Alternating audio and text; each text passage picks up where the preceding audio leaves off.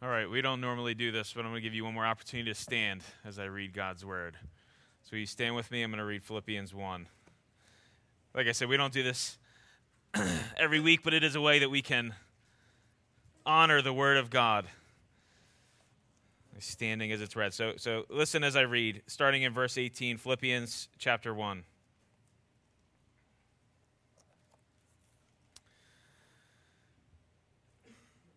Yes, and I will rejoice. For I know that through your prayers and the help of the Spirit of Jesus Christ, this will turn out for my deliverance, as it is my eager expectation and hope that I will not be at all ashamed, but that with full courage, now as always, Christ will be honored in my body, whether by life or by death. For to me, to live is Christ, and to die is gain. If I am to live in the flesh, that means fruitful labor for me. Yet which shall I choose? I cannot tell. I am hard pressed between the two. My desire is to depart and be with Christ, for that is far better. But to remain in the flesh is more necessary on your account. Convinced of this, I know that I will remain and continue with you all for your progress and joy in the faith, so that in me you may have ample cause to glory in Christ Jesus because of my coming to you again. This is God's word. You can be, be seated. Let me pray for us one more time and then we'll dive in.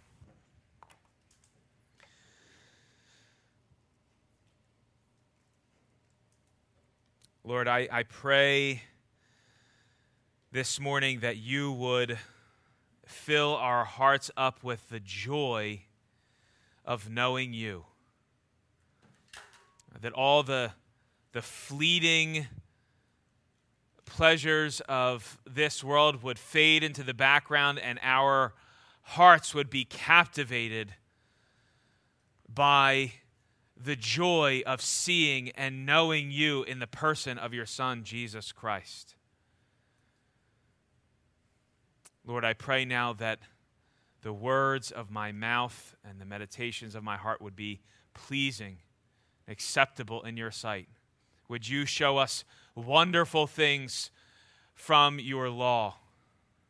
And above all, would you glorify your Son for his name's sake and for our joy in him? Amen. Amen. There we go. Okay, we're good. You guys good? You awake? You with me? All right. Maybe. Um, let me ask you a question. What has the experience of suffering produced in your soul? What has the experience of suffering produced in your soul? As you have faced trial, temptation, sickness, unmet expectations, tragedy, loss, conflict, spiritual, emotional, mental, physical pain. What has been the effect of that experience on your soul? You see, for many, suffering does one of two things. Does one of two things. It either hardens you it makes you bitter and angry and cold, or it overwhelms you and makes you anxious and frantic and fearful. You either fold your arms and scowl and wall up as a way to protect yourself, or you live in constant fear, looking over your shoulder, running and hiding from whatever the next hurt may be. Do you know what I'm talking about? Anyone relate, relate to that? That experience of suffing? Turning you cold, turning you bitter, or that experience of suffering turning you fearful and frantic? Well, in our passage this morning, Paul is suffering. He's been unjustly arrested and imprisoned, and he is awaiting a trial uh, that may end in his execution. And yet, his experience of suffering has not produced bitterness and it's not produced fear, it's produced joy. his experience of suffering has produced joy. You, you see, the banner that hangs over the, this entire passage, you have it open there in front of you. The banner that hangs over this entire passage is those first five words Yes, and I will rejoice. In fact, that this whole unit of thought from verses 12 through 26 actually hinges and turns on verse 18, where Paul exuberantly declares his joy. Prior to 18, Paul is describing the joy he has because of what God has done, that, that he has used his imprisonment to advance the gospel. And what follows in verse 18 in our passage this morning, Paul is describing the joy he has because of what God will do. So it's this hinge that, that the, the, this entire passage turns on Paul's joy amidst suffering. And, and here's the question Paul's life begs us to ask is the question I want to ask you.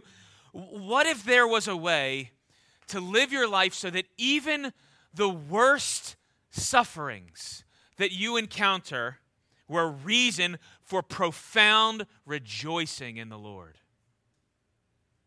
What if there was a way? Wouldn't that be a wonderful way to live? Wouldn't that be wonderful? If there was a way that you could live so that even your worst sufferings were reason pro- for profound rejoicing in the Lord. Brothers and sisters, uh, I know that many of you have suffered profoundly. But if you're here and, and, and maybe it's been a while and, and things are going well, know, that you will suffer, right? The, if we, we, we just read the first section of Psalm 34, but if you keep reading in that, that psalm, the psalmist goes on to say, Many are the afflictions of the righteous, but the Lord delivers him out of them all. And Jesus said, of course, in the world you will have trouble. Peter, of course, says, Don't be surprised at the fiery, tri- at the fiery trial, but do what? Rejoice. What if there was a way to live so that even your worst sufferings were a reason for profound rejoicing in the Lord? And, and I'm not talking about some kind of like religious masochism here. I'm talking about what James says when he writes, Count it all joy, my brothers, when you experience trials of various kinds. So, so what's the what's the secret? What's Paul's secret? Here he is, he's sitting in prison, suffering and yet profoundly rejoicing. What's the secret? The good news is it's not a secret.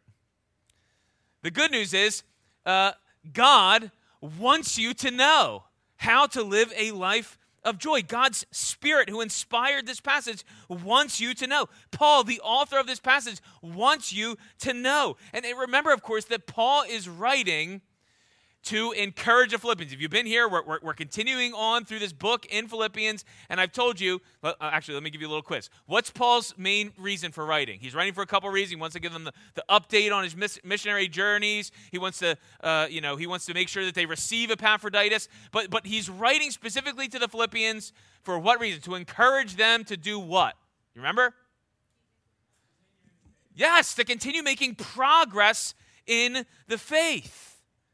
He, he, he's writing so that they will continue to, to make progress. And so we see that as Paul describes the joy that he's experiencing while he's in prison, he is supplying the Philippians and ultimately us with a paradigm for how we might live lives of radical joy even in the face of real suffering. He knows the Philippians will encounter and are encountering real suffering. And so he supplies them with a paradigm for how they might live lives of radical joy in the face of real suffering. So, so what is it? How do we live lives of joy as we are experiencing real suffering? Where does that kind of unshakable, impenetrable, bulletproof joy come from? The answer Paul gives in this passage can be summarized in one word. Any guesses? It's, I don't know if you've picked up on it. It's been the theme of pretty much every song that we've sung. sung.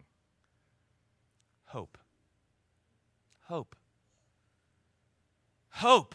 Hope is how you have this impenetrable joy. You see, Paul is filled with joy because of what God has done through his suffering, but more than that, he's filled with an unshakable joy because of his hope in what God will do.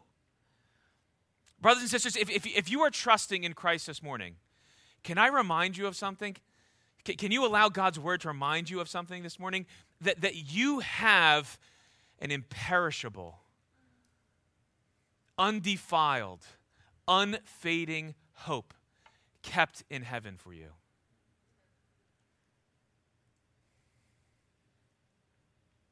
And l- listen,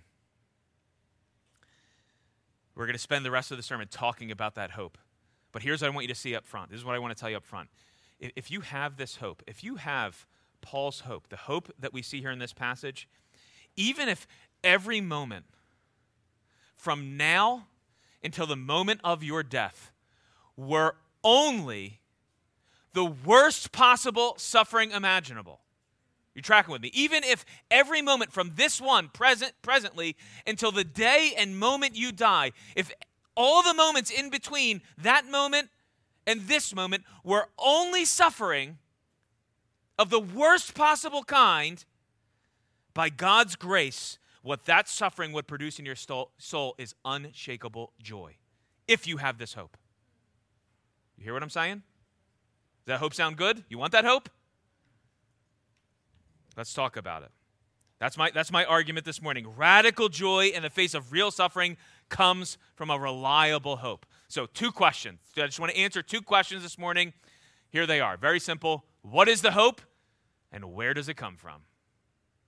What is that hope? What is Paul's hope, and where does it come from? So, first, what is the hope? Look, look, at, look again at the beginning, verse 18. Let me read it again to you. It says, Yes, and I will rejo- rejoice, for I know that through your prayers and the help of the Spirit of Jesus Christ, this will turn out for my deliverance. So there it is in a, in a word. Paul's hope is the hope of deliverance. Now, some people have tried to argue that the nature of this deliverance just has to do with Paul's expectation uh, that he's going to be released from prison. But the verses that follow force us to embrace a far richer meaning in Paul's words. He is, he is persuaded that he will be released, but he can't be sure. And, and so uh, he's persuaded or he's prepared to die for the sake of Christ if that's what it comes to. And, and so what we see is that Paul's hope for deliverance is not merely a hope that his circumstances will change, but it's, it's a hope that moves beyond his circumstances. So, what, what does Paul mean precisely when he says, This will turn out for my deliverance? Well, well, there are really two ideas packed into that word deliverance, and both of those ideas are present here in our text. Uh, the first idea is this the idea of vindication. When Paul says, uh, this will turn out for my deliverance. Sort of baked into that word deliverance is this idea of vindication. Paul has a hope that he will be vindicated. He is confident that this, you see that with the little this there, this, that is his present sufferings will turn out for his vindication. And that phrase is, is Paul actually borrowing the exact words of Job. So if you were to go back into the Greek Old Testament and you, and you read the story of Job, if you're, you know the story of Job? I'm imagining many of you know the story of Job. Job has been, uh, God, you know, has allowed Satan to afflict Job with incredible suffering. And uh, when Job's friends come to him, really all they can say to Job is, um, hey, if you would just confess the sin that you've committed that's making God so angry, everything would be better. But of course, Job hasn't sinned, right? Job's blameless, he's, he's righteous. And this is what he says in chapter 13, and this is the phrase, the exact phrase, actually, that Paul borrows from Job. Um, chapter 13, verse 16, he says, This will be my salvation. In, in, the, in, the, in the Greek, the Septuagint, it's it literally, and this will turn out for my for my deliverance. It's the same. It's the same phrase. This will be my salvation, that the godless shall not come before him. Keep listening to my words, and let my declaration be, ear, be in your ears. Behold, I have prepared my case. I know that I shall be in the right. That's the idea. Vindication. I know I will be in the right. You see, in other words, Paul's hope in the midst of his own suffering is that in the end, it will be shown that he is in the right, that he's justified in his words and actions. Now, look how he describes this deliverance. But back, if you, you probably didn't go to Job, but there in Philippians, look at verse 20. He says, as a, as a way to describe the deliverance, he says, It is my eager expectation and hope that I will not be at all ashamed, but that with full courage, now as always, Christ will be honored in my body, whether by life or by death. So he, he will stand before a Roman tribunal, but he is confident in his expectation that in the end, he will not be at all ashamed as it relates to the proclamation of the gospel. He, he will be like the psalmist from our, our call to worship this morning. Do you remember? He, he says, Those who look to, or you could read there, those who hope in the Lord are radiant, and their faces shall never be ashamed. Now, now just again, I know throwing a bunch of words, throwing concepts at you. Think again about Paul's situation. He's sitting in a prison cell. He's had his dignity stripped, his freedom stripped. It would have been, in a worldly sense, a shameful existence. It would have been a reason for shame that he's there uh, sitting as a prisoner. And we know that that suffering, that shameful treatment has come because of his proclamation of Christ, because of his relentless pursuit to honor Christ through the proclamation of his life, death, and resurrection. And so now he's a prisoner awaiting trial and possible execution. And, and the question that Paul's response sort of begs us to ask is Paul, is all of this shameful treatment, is all this suffering worth it? Is this worth it? And Paul's answer is a thousand times, a thousand times yes, it's worth it. A thousand times, yes, it's worth it. Because, listen, because he knows that in the end, everything he said and did to honor Christ will have been found to be absolutely justified, and he will have no reason to be ashamed at all. He will be vindicated. You see, his hope isn't ultimately that he'll be found innocent before a puny Roman court. That's not the scope of this passage here. Paul isn't just saying, I won't be ashamed because they'll figure out that I didn't actually break the Roman law. No. His confidence and the joy he has in the hope of vindication is that God will be pleased with him and that he will have no cause to be ashamed before the Lord himself. He will stand before the Lord perfectly vindicated. In the end, whether he lives or dies, Christ will be honored as a result of Paul's life. And when that day comes, as we'll read in just a few weeks, we're going to get there.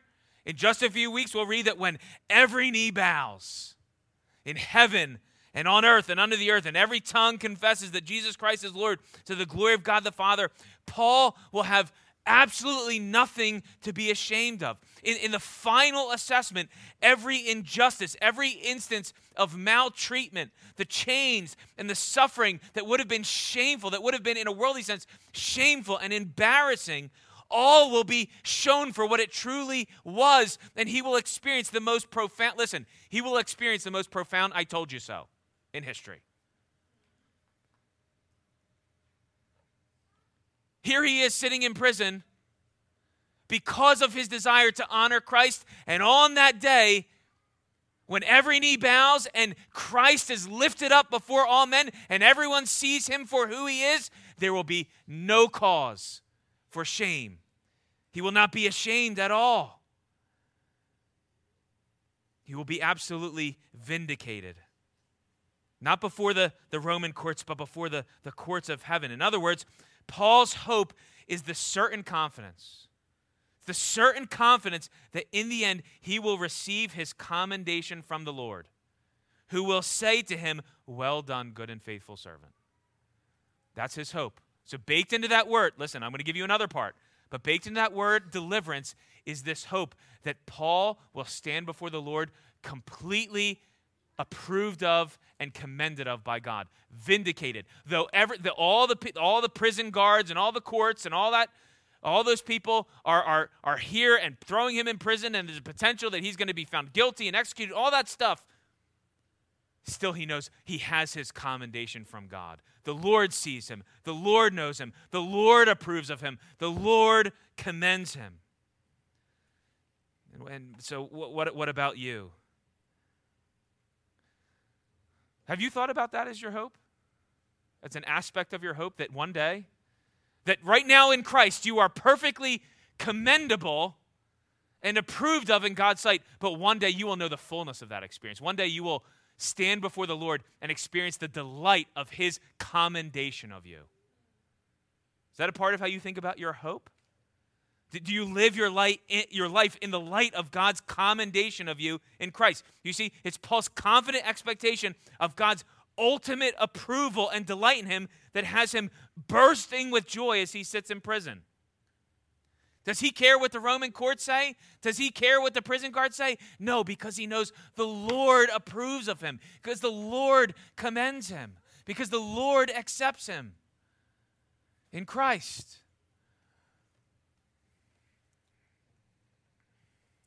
There are really three people in my life that if, if I have, and I'm guessing you have these people too, that if I have their commendation, I mean, we don't talk about it in those terms, but that's the idea. If I have their commendation, if I have their approval, if I have their acceptance, no matter what's happening in my life, right? Things are falling apart, real suffering, real hardship, even something that, that is appears really bad, even embarrassing, appears shameful.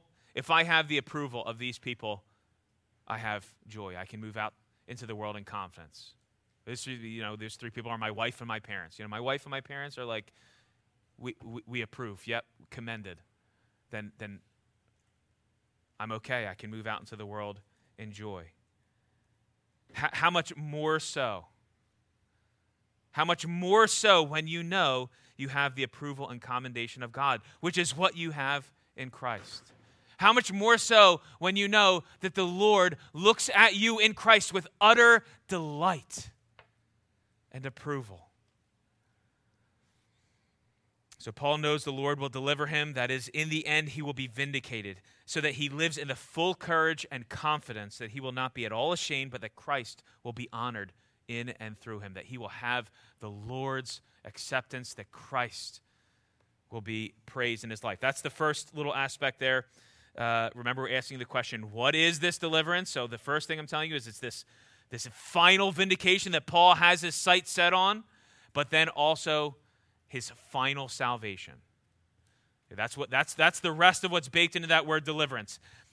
That it's a final vindication and a final salvation.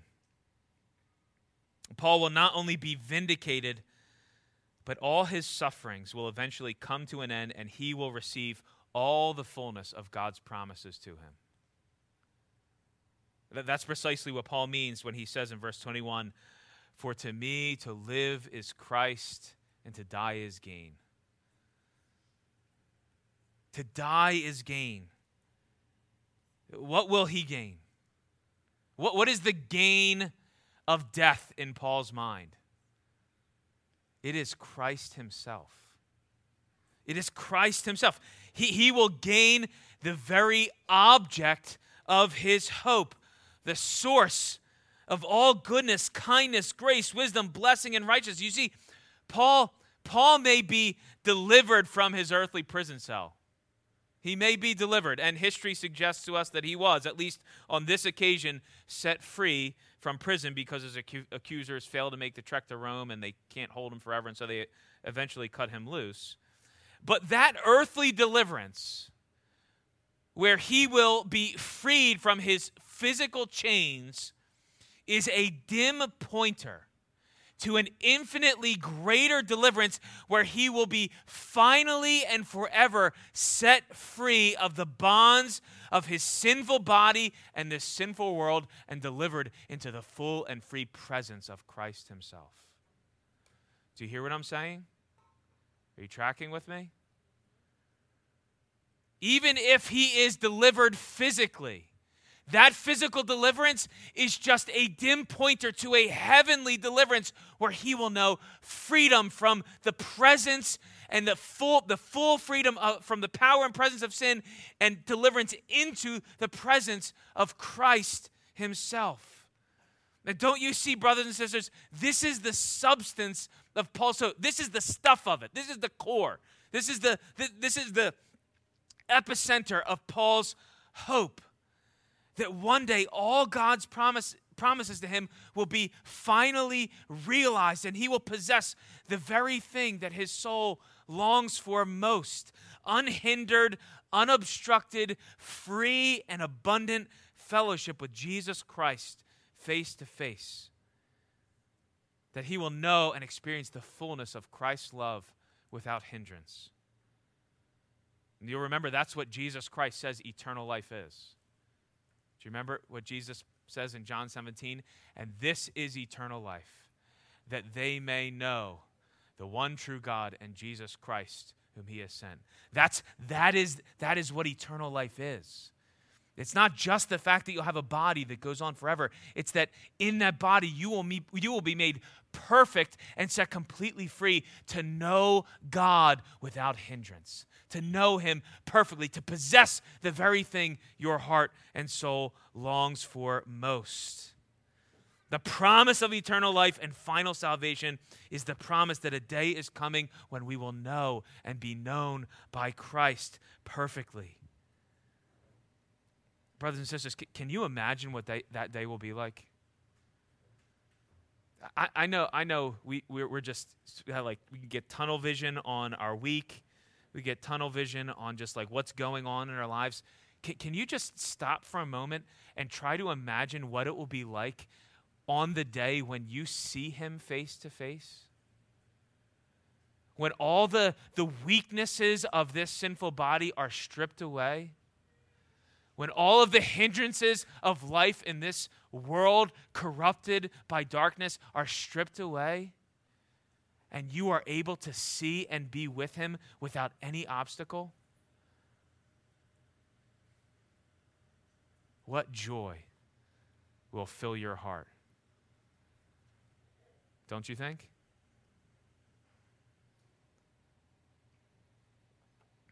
Let me put it to you this way everyone uh, longs to gain the love of those people in their lives they find to be absolutely lovely. So may- maybe you're someone who's still hoping to find someone that will uh, love you, that you see as lovely. I'm thinking in particular about, you know, kind of like a, a marriage relationship. Or maybe you have that love. You're, you're, maybe you're sitting next to your spouse. You're sitting next to the person uh, that you, you found to be so lovely, and then they, they loved you in return. And here, here's what I want to ask you can, can you remember that moment, or can you remember that season when you realized that the person that was so lovely in your eyes turned to you and you realized they loved you just the same way that you love them? Do you remember that moment? Did you remember that season? Here's what I'm telling you I'm trying to help you imagine what that day will be like when you see Jesus face to face. That experience, which is a, is a deep, thrilling experience, isn't it? Right? To, to, to see the person that you're like, oh, that's so wonderful. And then, and then they love you, and you're like, me? You, love, you actually love me? That experience, that thrill, that excitement is, is such a dim little hint, shadow, echo of what it will be like when you arrive and the longing and the love of your soul is there before you, Jesus Christ. And He doesn't say to you, Depart, get out of here. What are you doing here? But says, Come in, you are my delight. And I've done everything so that you can be with me forever. Can you imagine that day? That's Paul's hope. That's what he has his mind fixed on as he's, sitting, as he's sitting there in the prison cell and he knows it's coming. And so the joy of that day bleeds back into his experience and his heart is filled with joy as he thinks about that day when he'll look into Jesus' eyes and Jesus will look into his eyes and he'll say, Finally, now we get to be together without hindrance forever. All blessing, all joy, all rest, all peace, all goodness forever in increasing measure. That's why Paul says in verse 23 My desire is to depart and be with Christ, for that is far better. What an understatement. You see how loose Paul's grip is on the world because he knows the moment this earthly life slips through his fingers will be the very moment he is delivered into the presence of the one who is the source, substance, and fulfillment of his soul's deepest longings. Finally, he will have his reward, the fullness of Christ himself in ever increasing measure forever. That's what Paul means when he says, I know that through your prayers and the help of the Spirit of Christ Jesus, this will turn out for my deliverance. This will be my deliverance. I will get everything that he has promised to me. And let me just say one more thing about this hope. Here's the hope it's not. You, probably more than anything, you have to understand this. It's, it's not wishful thinking right? Paul's not talking about a pipe dream here. He's not talking about a pie in the sky hope. When we talk about hope, a lot of times we talk about the hope with a measure of uncertainty, right? We talk about hope, we say things like, I hope it doesn't rain when I go to the beach. Or we say, I hope grandma makes her famous key lime pie. But you don't, you can't finally know, right? But that's not the way the Bible talks about hope.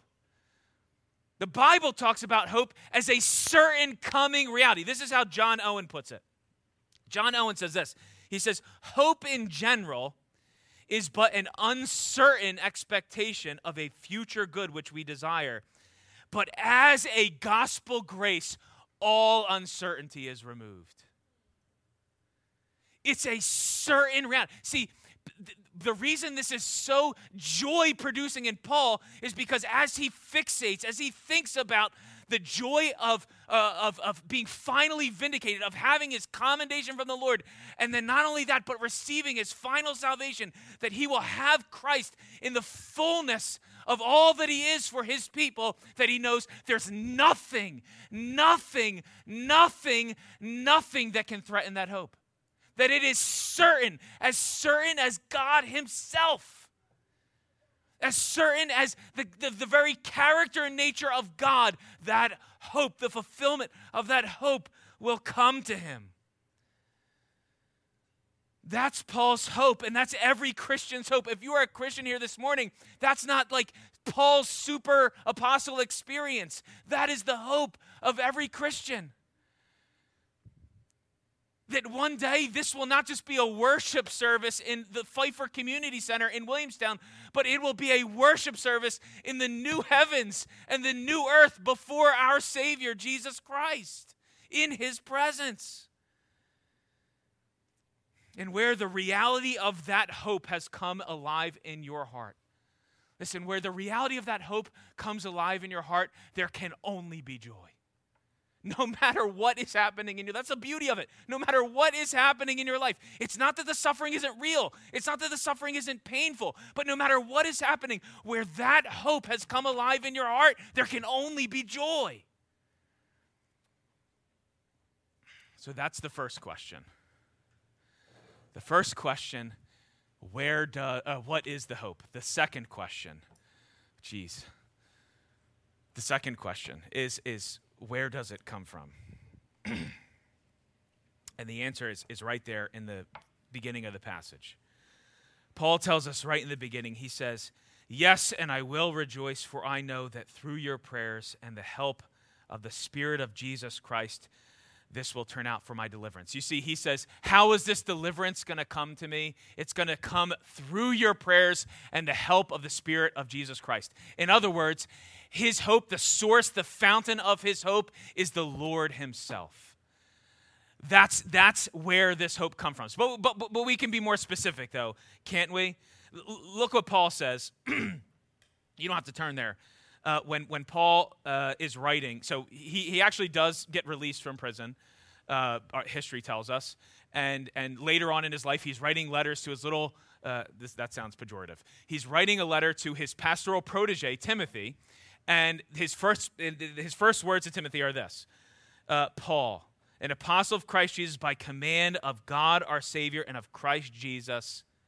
And then he adds these two words our hope. By the command of God our Savior in Christ Jesus, our hope. He, he says Christ himself is our hope. Now, now listen, we, I've already said this to you uh, in, in this service. How, how can Paul rest assured? How can he be certain of a future deliverance? Because he, he looks back and sees a past deliverance. Christ himself is the hope of every blessing and every promise fulfilled because of the already past deliverance that Christ has accomplished in his life, death, and resurrection. Now, I'm going to move quickly through these, and I, I really don't want to, but I, we'll, we'll just go. We'll see how, how long it takes. There are so many little interesting nuggets in this passage. You see that um, phrase there, uh, verse 23 I am hard pressed between the two. As, as, as Paul is sitting in prison, he's hard pressed between his desire to be with Christ and his longing to serve Christ's people. Hard pressed between two good things. Now, what's interesting is that word hard pressed. It, it appears in it, it, it's a word that has a pretty broad semantic range. It means a bunch of different things. But there's one other, there's one other place where that word is used in a similar way. And it's in, in Luke 12 50, where uh, it, it, then the word literally means to be distressed. So, so Paul is distressed between these two options, right? He, they're, two, they're two good things. Which one am I going to pick? He's like stressed out. There's one other place in, uh, in the New Testament where you see this word used in this way, and it's, and it's when Jesus uh, says this. Let me see if I can find it. Here it is Luke, Luke 12, uh, verse 50. Jesus says, I have a baptism to be baptized with, and how great is my distress until it is accomplished. Or you could read it this way I have a baptism to be baptized with, and how hard pressed I am until it is accomplished. Now, look, here's the, here's the point I'm trying to make.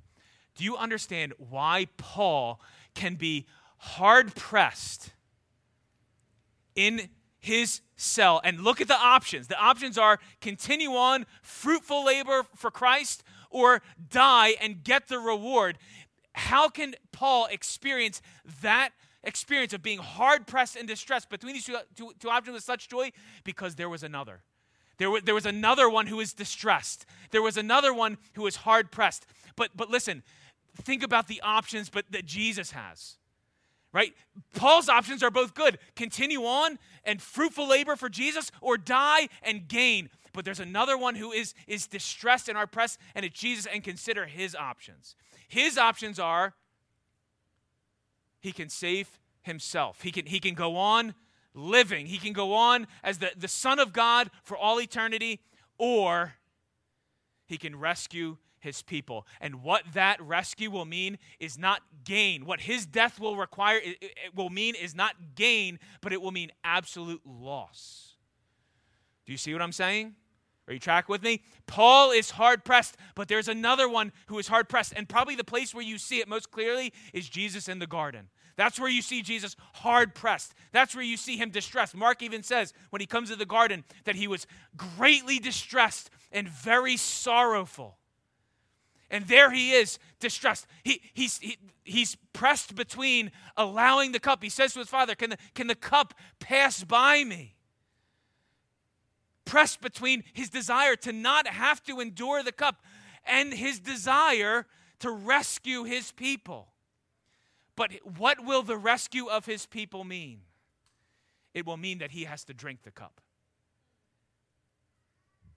It will mean that he has to take into his heart all of the hell, all of the judgment, all of the wrath of God for their sin. And do, do, do, you see that Paul can rejoice and say, For me to live is Christ and to die is gain? Because what Jesus said was, I'm going to die and it's going to be absolute and utter loss. I'm going to go to the cross, and there I'm going to be absolutely forsaken by my Father. I'm going to be left. You know, one of the other things you see here in Philippians is that the Spirit of God, the Spirit of Jesus, is there helping Paul. How can Paul know the, the, the forever help of Jesus, the forever help of the Spirit of God? Because when Christ went to the cross, for Paul's sin. And when Christ went to the cross for your sin, he was abandoned. He was left without help, without anyone. He was left alone. He was rejected on the cross. It was utter silence from the Father. He was forsaken. He cried, My God, my God, why have you forsaken me? And he was left alone. He was left without help so that you never would be. You see? how how can Paul be sure of the future deliverance? Because he knows the great cost that Jesus paid to deliver him from sin and death and hell. Because he knows that while he's sitting in the, in the prison cell saying, to die is gain, Jesus was in the garden writhing on the ground in great distress, anticipating a death that would mean absolutely an utter loss. That he would be utterly forsaken.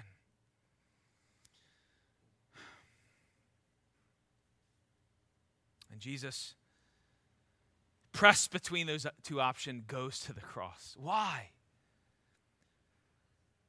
Because of his love for his people. Because of his love for his people. So that Paul could know, so that you could know that you are in him, despite your sin, despite your brokenness, despite your wickedness, that you are absolutely accepted and commended in the Lord through Christ by faith.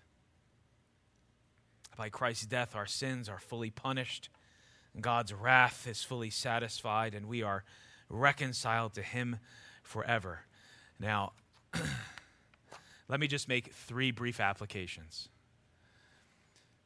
That's how Paul knows. Paul knows the surety of his future deliverance because he sees his past deliverance. He sees the past deliverance that Jesus has accomplished. Constantly, uh, Jesus is calling us to look back so that we will look forward, and to look forward so that we will look back. So, three, three applications. What happens when this certainty of deliverance that, that works itself out in our hope and our ultimate joy. What happens when that begins to take root in a person's uh, per, in a person's life? Uh, you see here three things. One is, is somewhat repetitive, but I'm just going to say explicitly it's a life of radical joy.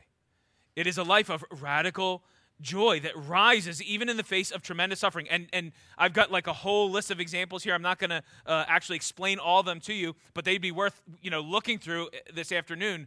Um, think of Shadrach, Meshach, and Abednego in the fire with another man, with a, with a, with a fourth person there, the angel of the Lord.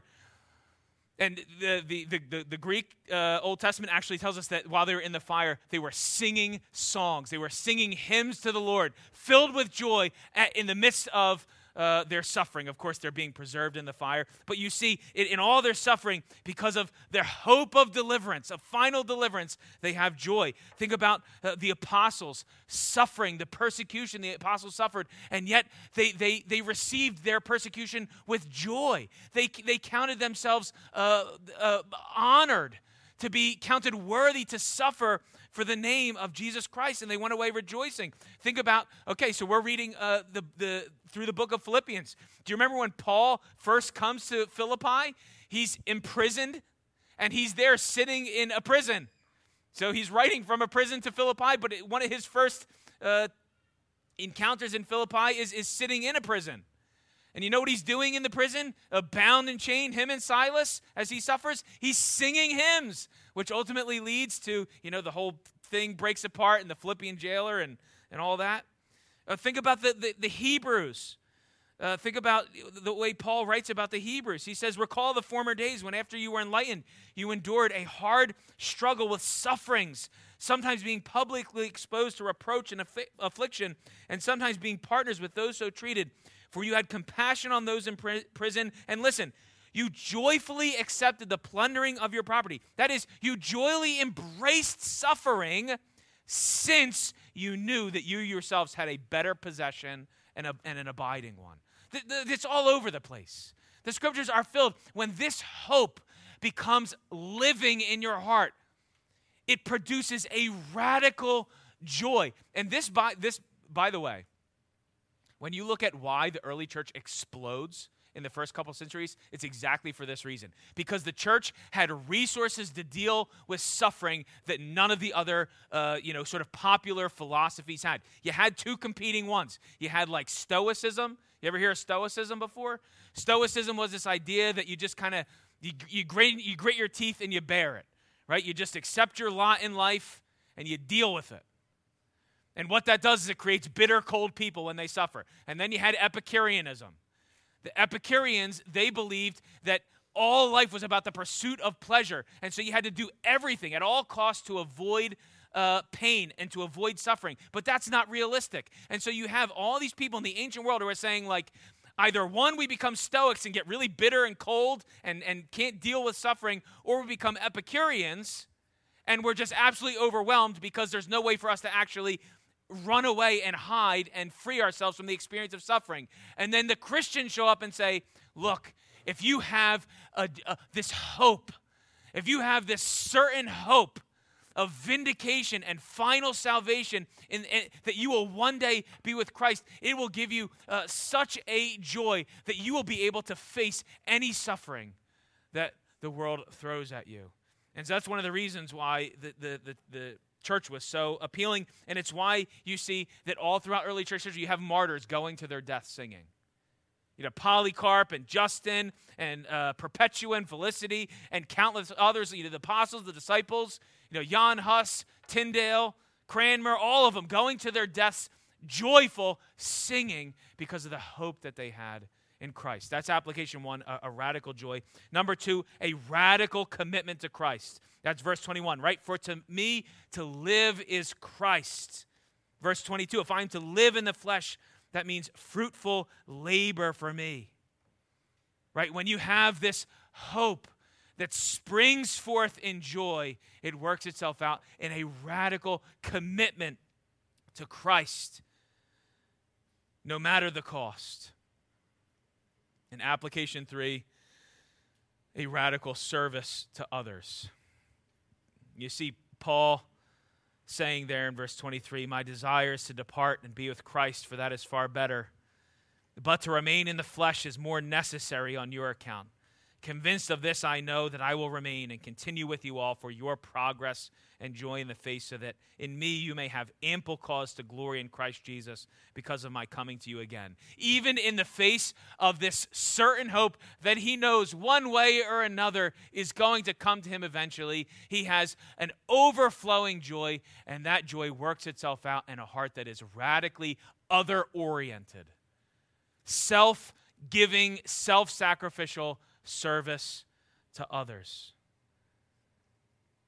Let me close with this. We're about to sing these words after we eat from the table. With every breath, I long to follow Jesus, for he has said that he will bring me home. And day by day, I know he will renew me until I stand with joy before the throne. To this I hold that's the whole point of this sermon. What are you holding to this morning? What is, what is your hope? He says, To this I hold. My hope is only Jesus. All the glory evermore to him. When the race is complete, still my lips will repeat, Yet not I, but through Christ in me. Brothers and sisters, don't you see in Christ, you can have a radical joy even in the face of real suffering because you have a reliable, certain, sure hope that you will receive everything that God has promised you final vindication, final salvation, all God's blessings to you in Jesus. Amen. Let's pray. Lord, I, I know the hour is late. I pray that this time has been a blessing uh, to these brothers and sisters, that their souls have been nourished and, and that their, their hearts again have been lifted to consider the hope that you have given, the living hope that you have given to them in Christ. That we know no matter what happens between this day and either the day we die or the day Christ return, our future is sure, our future is certain. Our eternity has been secured, and it is an eternity of unending blessing and joy in knowing you and seeing you face to face. Lord, I pray that you would help this church to live up to its name, that we would be a church that is overflowing and filled with joy because of the hope that we have in you. Lord, would you do this for the sake of your great name, we pray. In Jesus' name, amen. Thank you.